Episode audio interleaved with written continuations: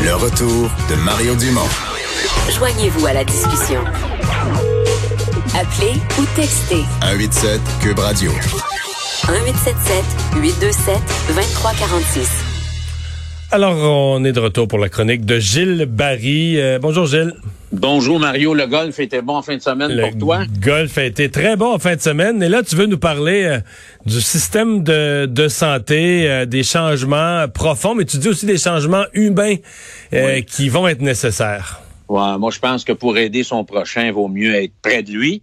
Et je pense que la pandémie nous pousse à faire des changements profonds et humains dans notre système de santé qui nous coûte quand même 40 milliards par année. Alors, à mes yeux, on a un système de santé qui euh, s'est royalement planté lors de la, pandémie.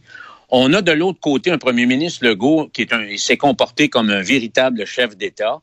Euh, très orienté sur le livrable et l'efficacité avec un, un grand souci d'humanité. Alors, je pense que M. Legault doit donner un coup de barre et défaire cette patente soviétique qu'on appelle le méga ministère de la Santé et des Services sociaux pour créer trois ministères distincts avec un ministre responsable, un sous-ministre responsable et des budgets indépendants avec naturellement des, avec euh, des responsables imputables et responsables. Donc, un ministère de la Santé, un ministère des Services sociaux et de la protection de la jeunesse, puis un véritable ministère des aînés. Je vais commencer avec celui des aînés.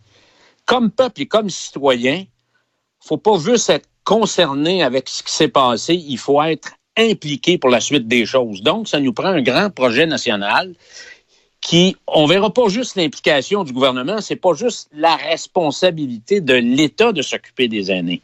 Alors, un projet national qui va être prêt et ancré dans les communautés. Alors, on va faire appel aux familles, aux proches aidants, aux municipalités. Ouais, puis parce aux que c'est pas c'est pas juste euh, les héberger. là. Il faut qu'il y ait plus de soutien Ben, à domicile, beaucoup, exactement. beaucoup, beaucoup. euh. Exactement. Donc, le remède, c'est la proximité, Mario. La proximité, pourquoi? Parce qu'on est beaucoup plus agile, on peut intervenir d'une façon beaucoup plus rapidement, un grand, un pouvoir d'exécution beaucoup plus efficace, on a plus de flexibilité et ça a beaucoup plus de sens. Alors, le modèle, qui est un modèle beaucoup plus local, ancré dans la région, dans la communauté, est beaucoup plus humain, beaucoup plus durable et beaucoup plus solidaire et beaucoup plus petit. Alors, qu'est-ce qu'il y a dans ce modèle-là? Il y a un DG, tu en as parlé à plusieurs reprises, j'en ai parlé à plusieurs reprises, avec un vrai conseil d'administration où il pourrait y avoir l'implication euh, des familles, de la municipalité, parce que la municipalité, là, il y a de l'expertise dans une municipalité, puis on pourrait les voir engagés dans ce projet national-là. Les proches aidants, bien sûr, puis les solutions, ben, euh, le DG, le conseil d'administration a un pouvoir d'agir, d'engager et de dépenser. Alors, euh, puis naturellement, il faut pas répéter les grandes, les grands modèles de polyvalente, c'est-à-dire des super CSLD avec trop de monde. Ça, je pense que c'est une erreur. Donc, il faut voir plus petit. Et je pense que le sort des aînés en CHSLD, Mario, c'était la résultante de l'État pachyderme et très très impersonnel. Alors, la proximité, pour moi, la communauté, c'est la riposte à l'autre approche. L'autre chose, Mario, je mets en garde les gens qui pensent que la convention collective peut tout régler. C'est pas vrai. Je crois pas à ça. Ça sera pas la réponse à ce problème. Puis il y a aussi un examen à faire avec les, les vieilles, les vieilles règles, les, les vieilles façons de penser du Conseil du Trésor. Alors, l'autre ministère, Mario, puis là, il va avoir la commission Laurent qui va arriver de son rapport. C'est un ministère que je connais un peu mieux. Services sociaux et protection de la jeunesse. Alors, ça devrait faire quoi?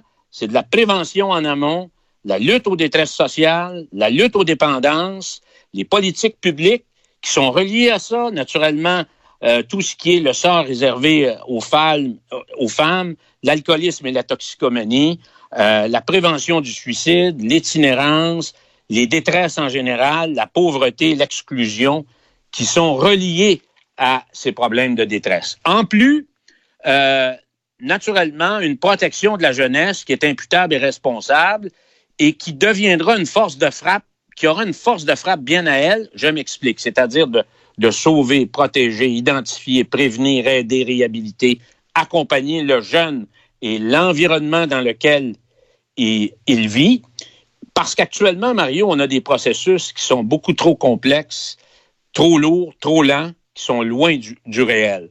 Alors, au cœur de cette nouvelle force de frappe, les jeunes et les soignants, les thérapeutes, actuellement, c'est tout sauf ça.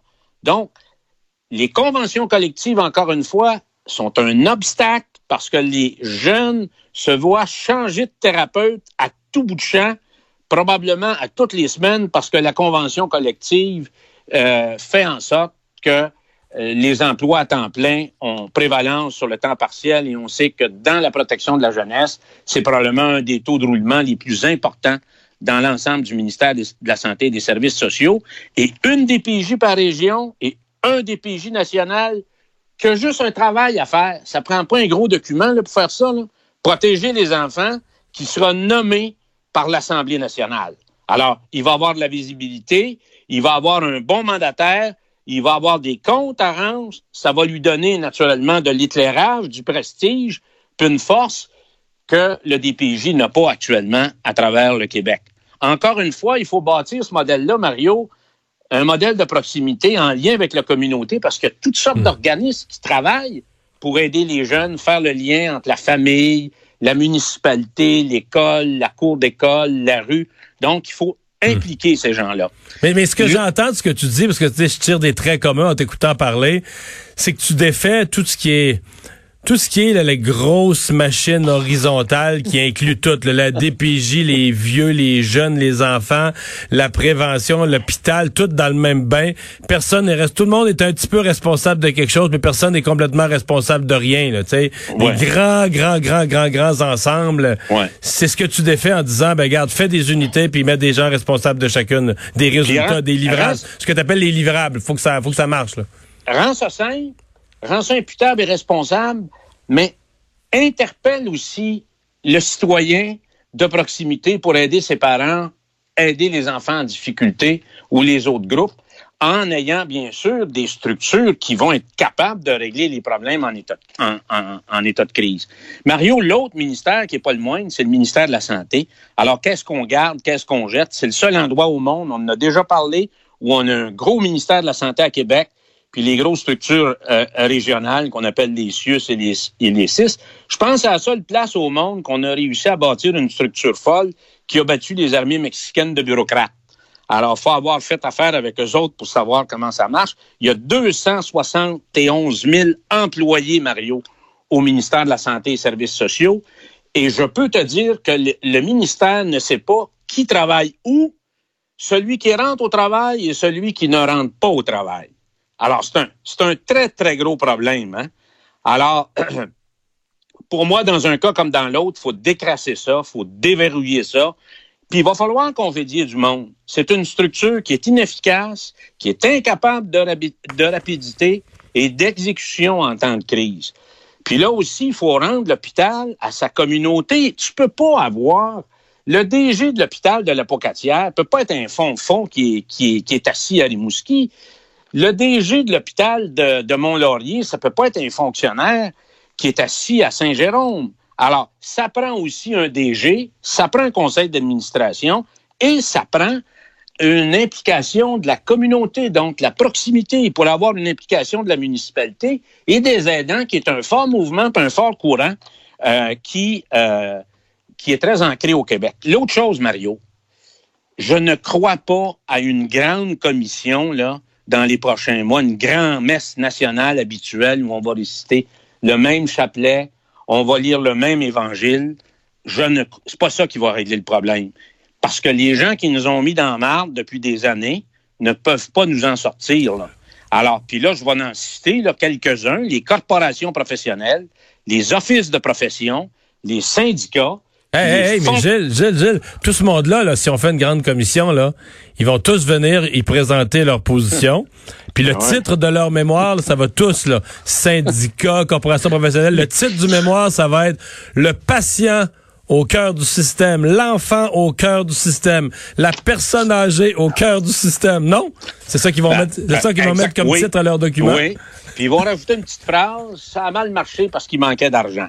Alors, alors ça, c'est C'est sûr et vrai. certain. Tout était moi- parfait, mais il a manqué de ressources, il a manqué d'argent. moi, je vais te dire une chose. le PM Legault a, a, a l'appui du Québec.